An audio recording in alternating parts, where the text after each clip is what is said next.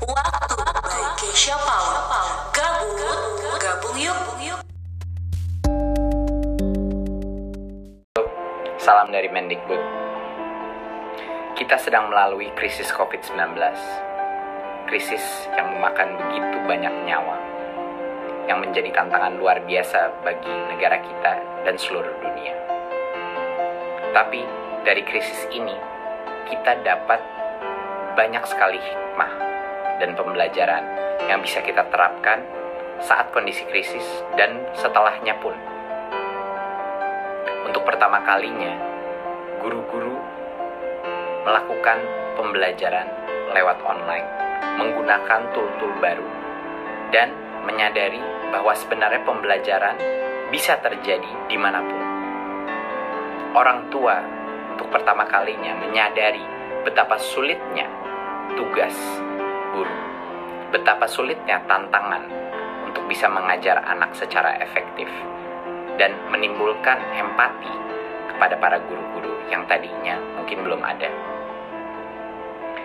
Guru, siswa, dan orang tua juga sekarang menyadari bahwa pendidikan itu bukan hanya suatu hal yang bisa dilakukan di sekolah. Tapi pendidikan yang efektif itu membutuhkan kolaborasi yang efektif dari tiga pihak ini. Dan tanpa ada kolaborasi itu, pendidikan yang efektif tidak mungkin bisa terjadi. Kita sebagai masyarakat juga belajar mengenai betapa pentingnya kesehatan, betapa pentingnya kebersihan, dan betapa pentingnya norma-norma kemanusiaan di dalam masyarakat kita.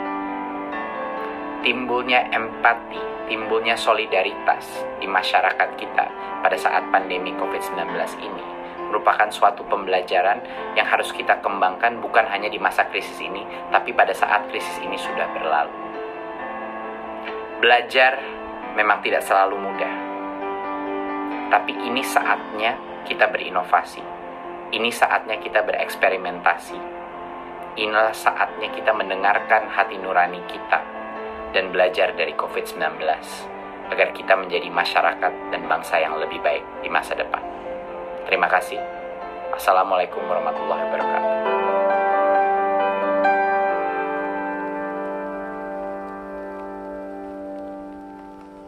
Engkau patriot, pahlawan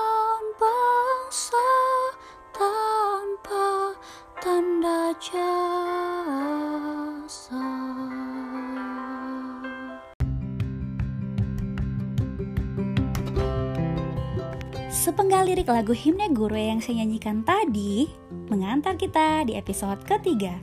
Dan hari ini saya sudah bersama dengan pahlawan tanpa tanda jasa. Di sini sudah hadir Bapak Joko Mulyadi, SPDMM.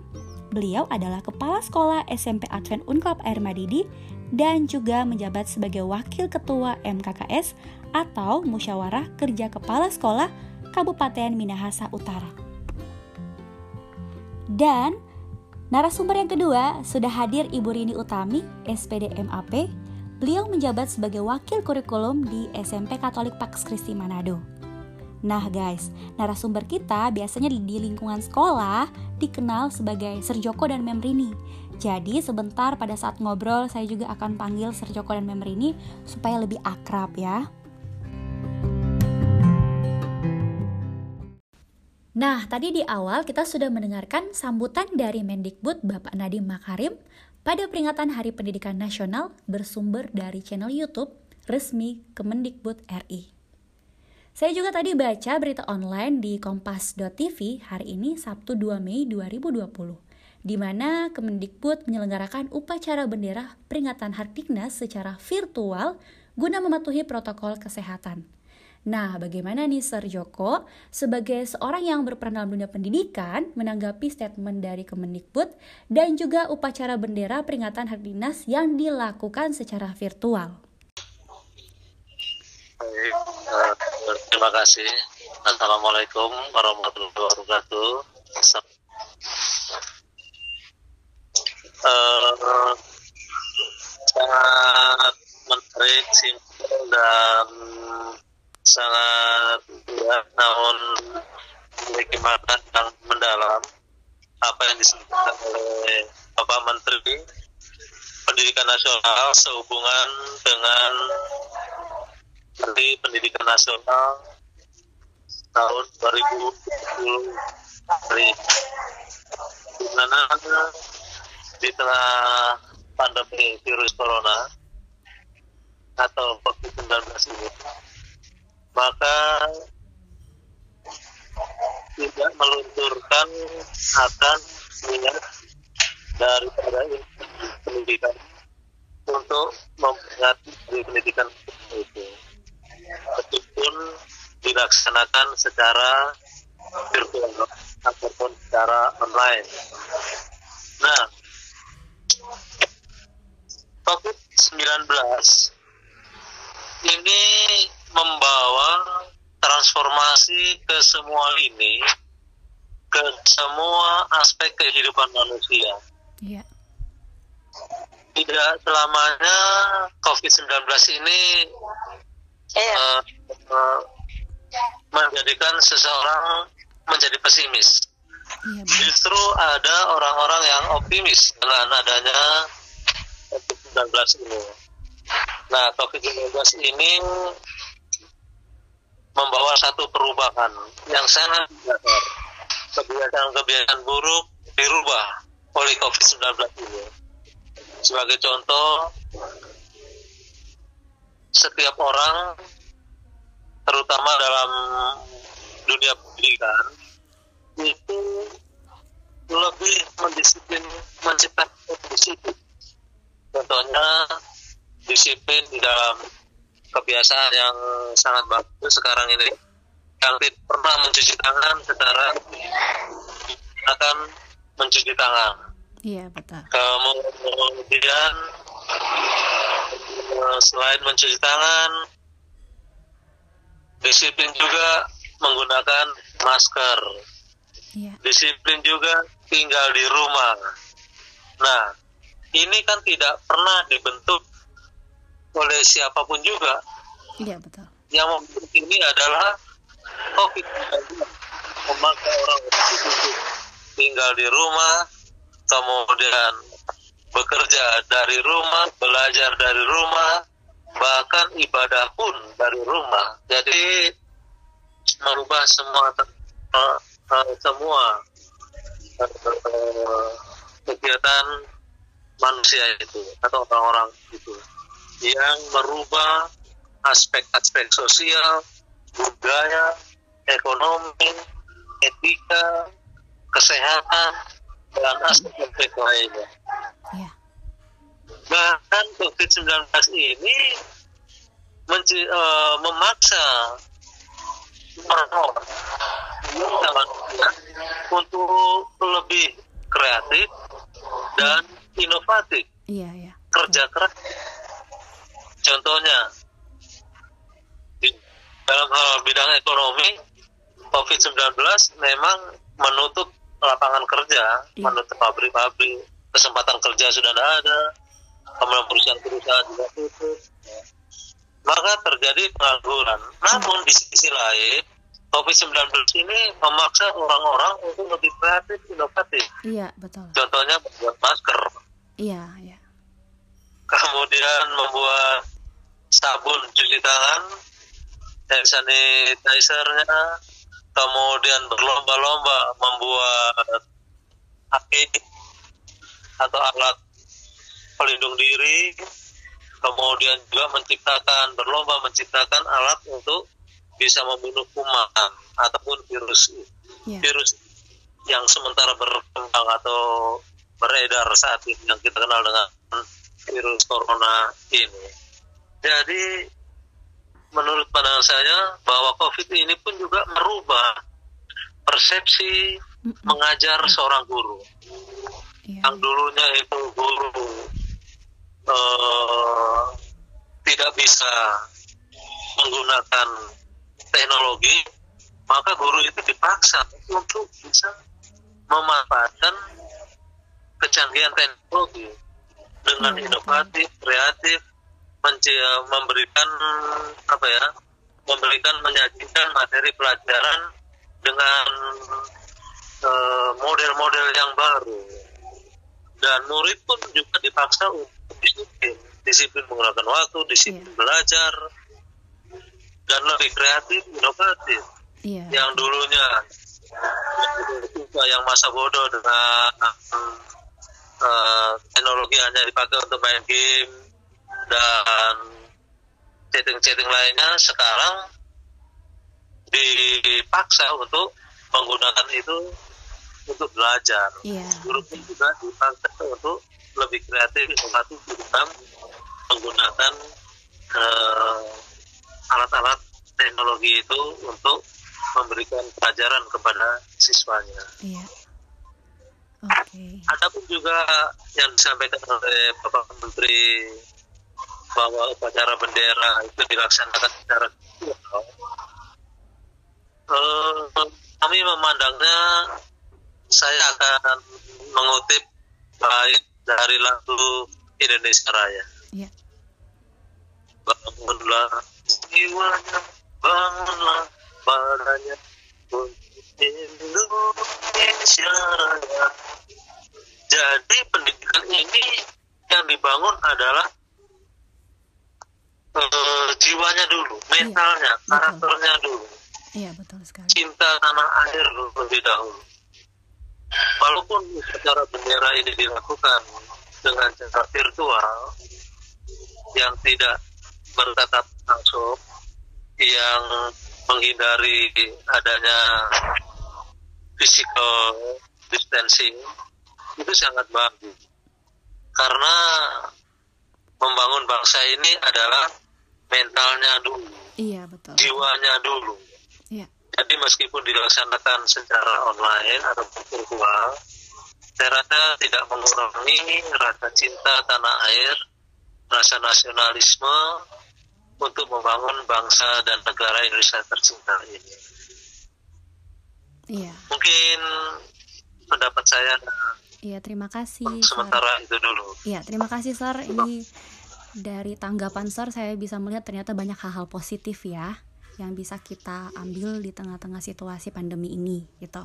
Nah, kita lanjut lagi nih guys. Kita mau juga sharing-sharing sama Mem Rini. Nah, gimana nih Mem sebagai pengajar sekaligus wakil kurikulum?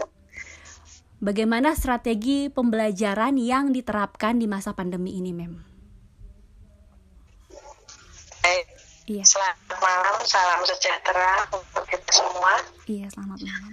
Uh, tentunya ketika terjadi wabah virus COVID-19 itu kan kita juga tidak nyangka-nyangka bahwa hal tersebut sesuatu yang mungkin menurut orang yang memiliki iman itu suatu keajaiban itu merupakan suatu sesuatu yang mungkin bagi manusia mustahil ya. Tapi ternyata itu terjadi.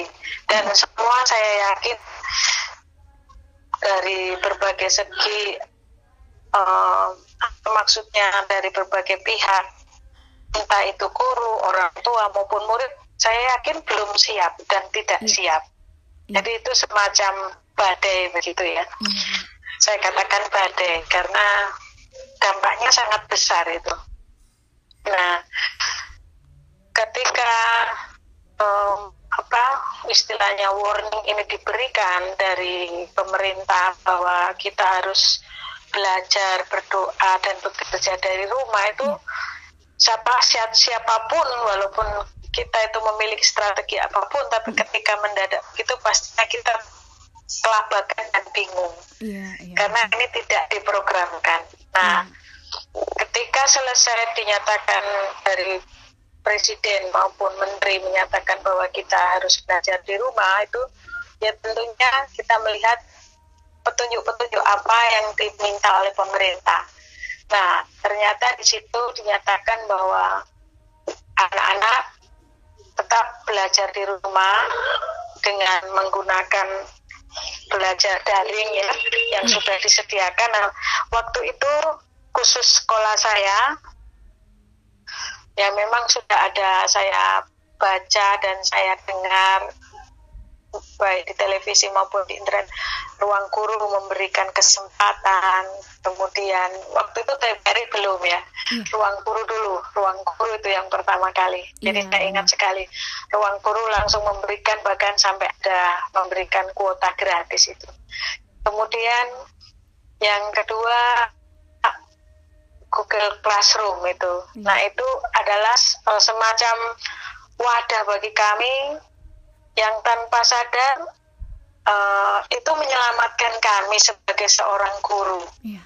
meskipun pada fakta dan realitanya memang kehadiran seorang guru tidak bisa di- digantikan oleh apa pun secanggih apa pun itu Iya. tapi kami berusaha untuk semaksimal mungkin. Jadi kami menggunakan fasilitas tersebut, baik itu Google Classroom ataupun ruang guru dan ditambah lagi setelah sekitaran bulan April itu Menteri Nadiem sudah membuka siaran TVRI dengan belajar uh, online juga yang ada jadwalnya mulai dari PAUD sampai SMA dan SMK itu. Jadi itu adalah uh, strategi-strategi kami. Iya. Selain itu juga em, sebagai seorang guru tentunya kita diminta untuk kreatif. Nah, ketika Menteri Nadiem itu diangkat oleh Bapak Presiden kita Jokowi, saya juga sudah memprediksikan pastinya kita akan ke sana. Dan memang ini saya yakin adalah semacam apa ya, semacam anugerah karena eh, menteri yang kita miliki itu ternyata di saat pandemik ini ini apa yang yang diberikan oleh dipasang oleh Pak Jokowi itu cocok gitu loh. Iya. karena menteri kita itu menteri yang jagonya di situ. Dan kita tidak sangka-sangka malahan guyonan-guyonan yang ada di internet atau di mana saja kita baca sering oh nanti menteri Pak nanti nanti bayarnya ini lah ternyata Tuhan penuhi semua itu. Ini kan suatu apa ya yang tidak kita sangka-sangka dan mau tidak mau kita harus ke sana. Karena memang betul di dunia zaman revolusi industri uh, 4.0 ini mau tidak mau baik guru maupun siswa itu harus tanggap Iya, melek untuk teknologi.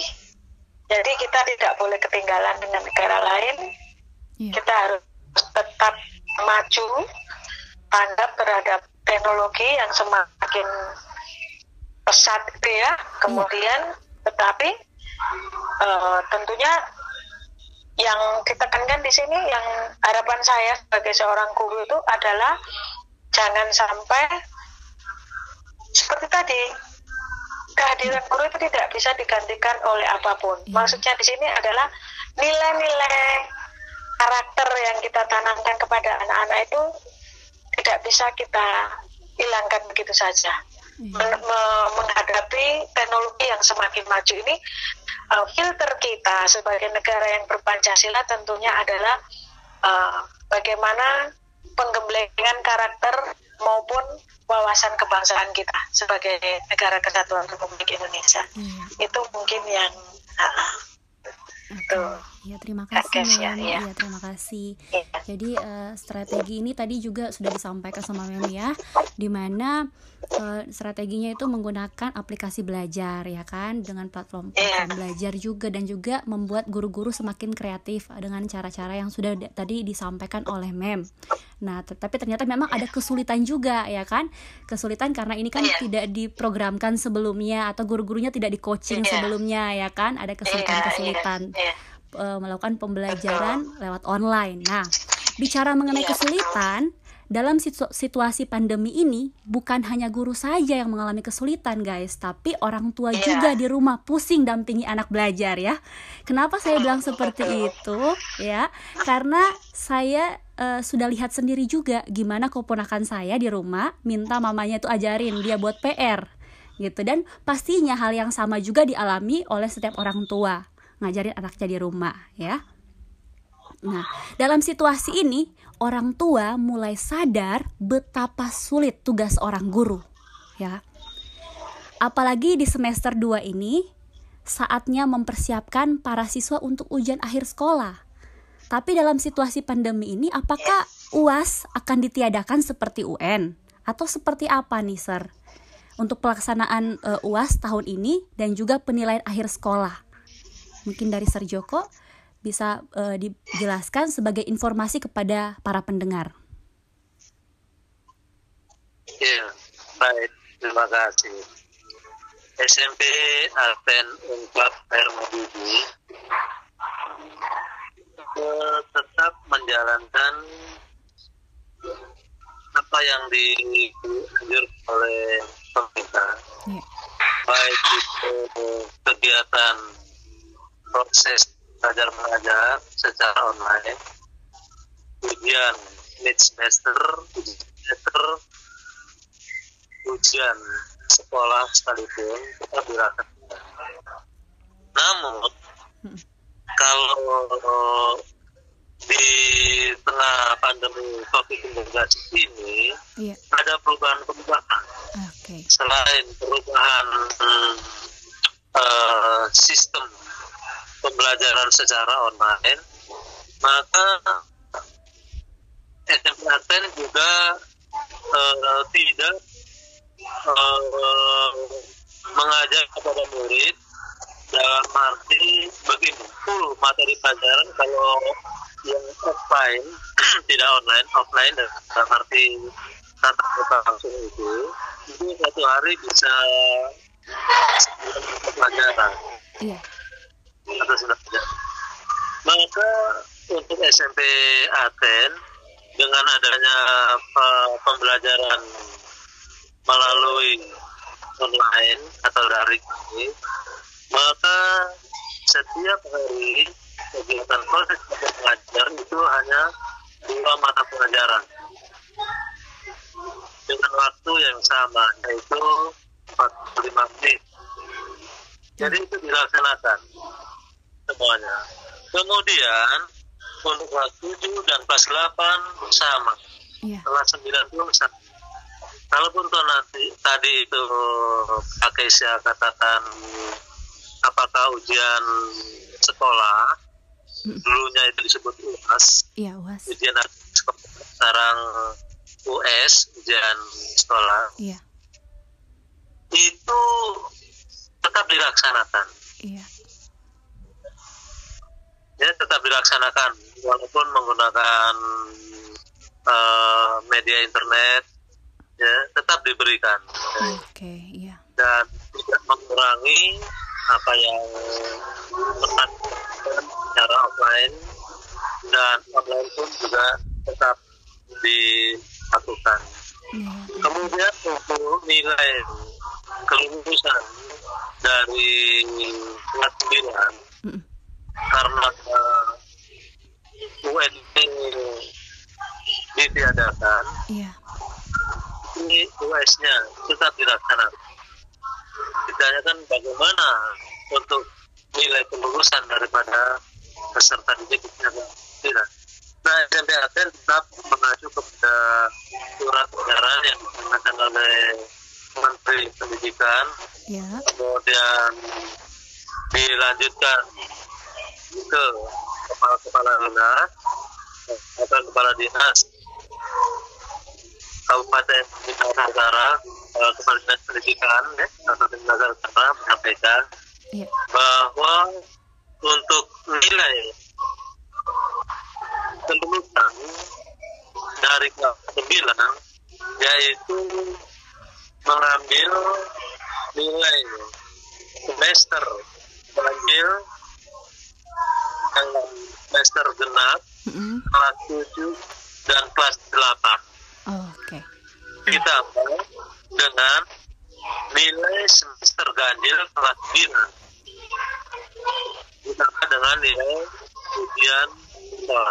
Yeah. Maka diambil hitung kemudian akan mendapatkan nilai yang standar dalam arti nilai yang lulus. Yeah. Oke, okay. ya, Jadi untuk SMP Aten tetap melaksanakan ujian sekolah dan ujian semester tetap dilaksanakan.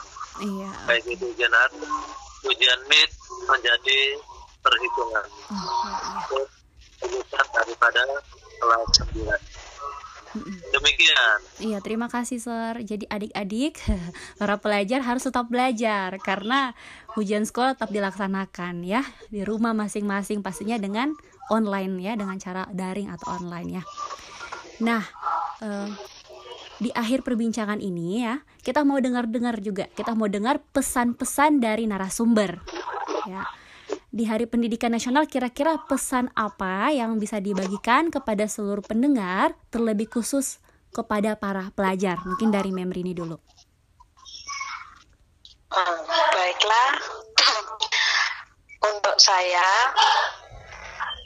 eh, meskipun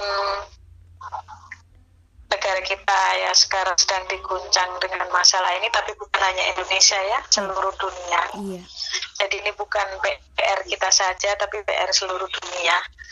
Itu bukan menjadi penghambat bahwa kita harus berhenti untuk belajar. Iya. Belajar itu bisa dilakukan di mana saja, kapan saja. Itu Iya. bisa dilakukan dan dalam usia usia berapa saja. Jadi tidak dibatasi. Selama kita masih ada kemauan, itu ada jalan. Karena Iya.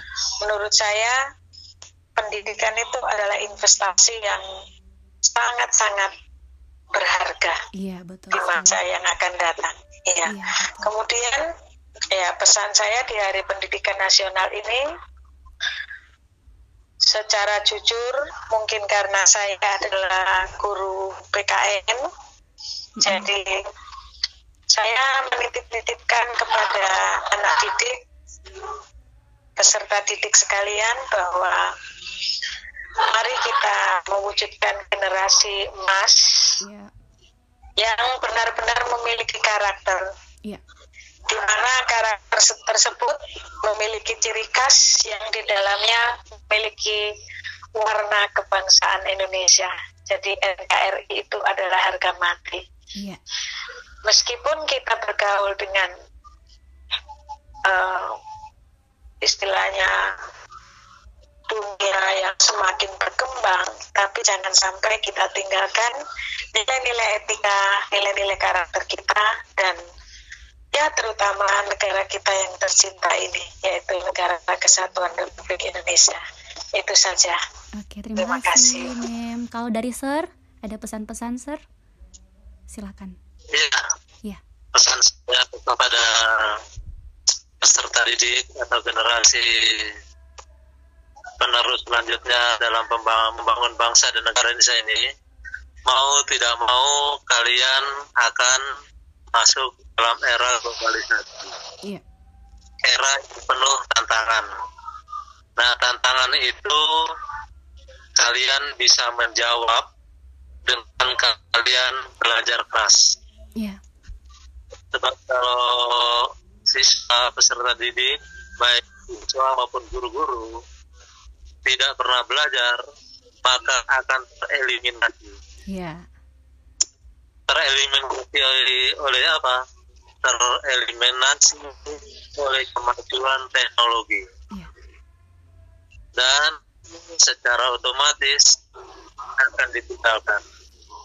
Dan waktunya lah sekarang ini semua komponen di dalam orang-orang yang terlibat dalam dunia pendidikan, baik itu siswa, guru, atau siapa saja, untuk mengaktualisasikan diri, mengaktualisasikan diri, Iya. menunjukkan kepada dunia, yaitu kualitas. Nah, kualitas itu adalah diperoleh melalui kerja keras, semangat yang tinggi, serta memiliki satu komitmen yang kuat untuk mau maju, Iya. maju membangun bangsa dan negara ini. Tingkatkan kualitas Anda, baik itu kualitas pengetahuan, kualitas pikiran maupun kualitas sosial dengan kualitas iman Ya. dengan kualitas karakter ujung-ujungnya kalau di dunia pendidikan.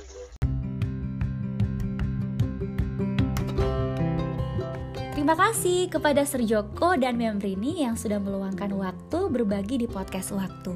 Semoga informasi ini bermanfaat bagi semua pendengar. Dan harapan saya, badai COVID-19 segera berlalu dan aktivitas belajar mengajar kembali normal, pendidikan Indonesia semakin maju dan semua sektor kembali pulih. Bahkan jauh lebih baik dari sebelumnya. Akhir kata, saya Kesha dan narasumber pamit dari ruang dengar Anda. Tetap sehat, tetap belajar. Selamat Hari Pendidikan Nasional. Salam Pancasila.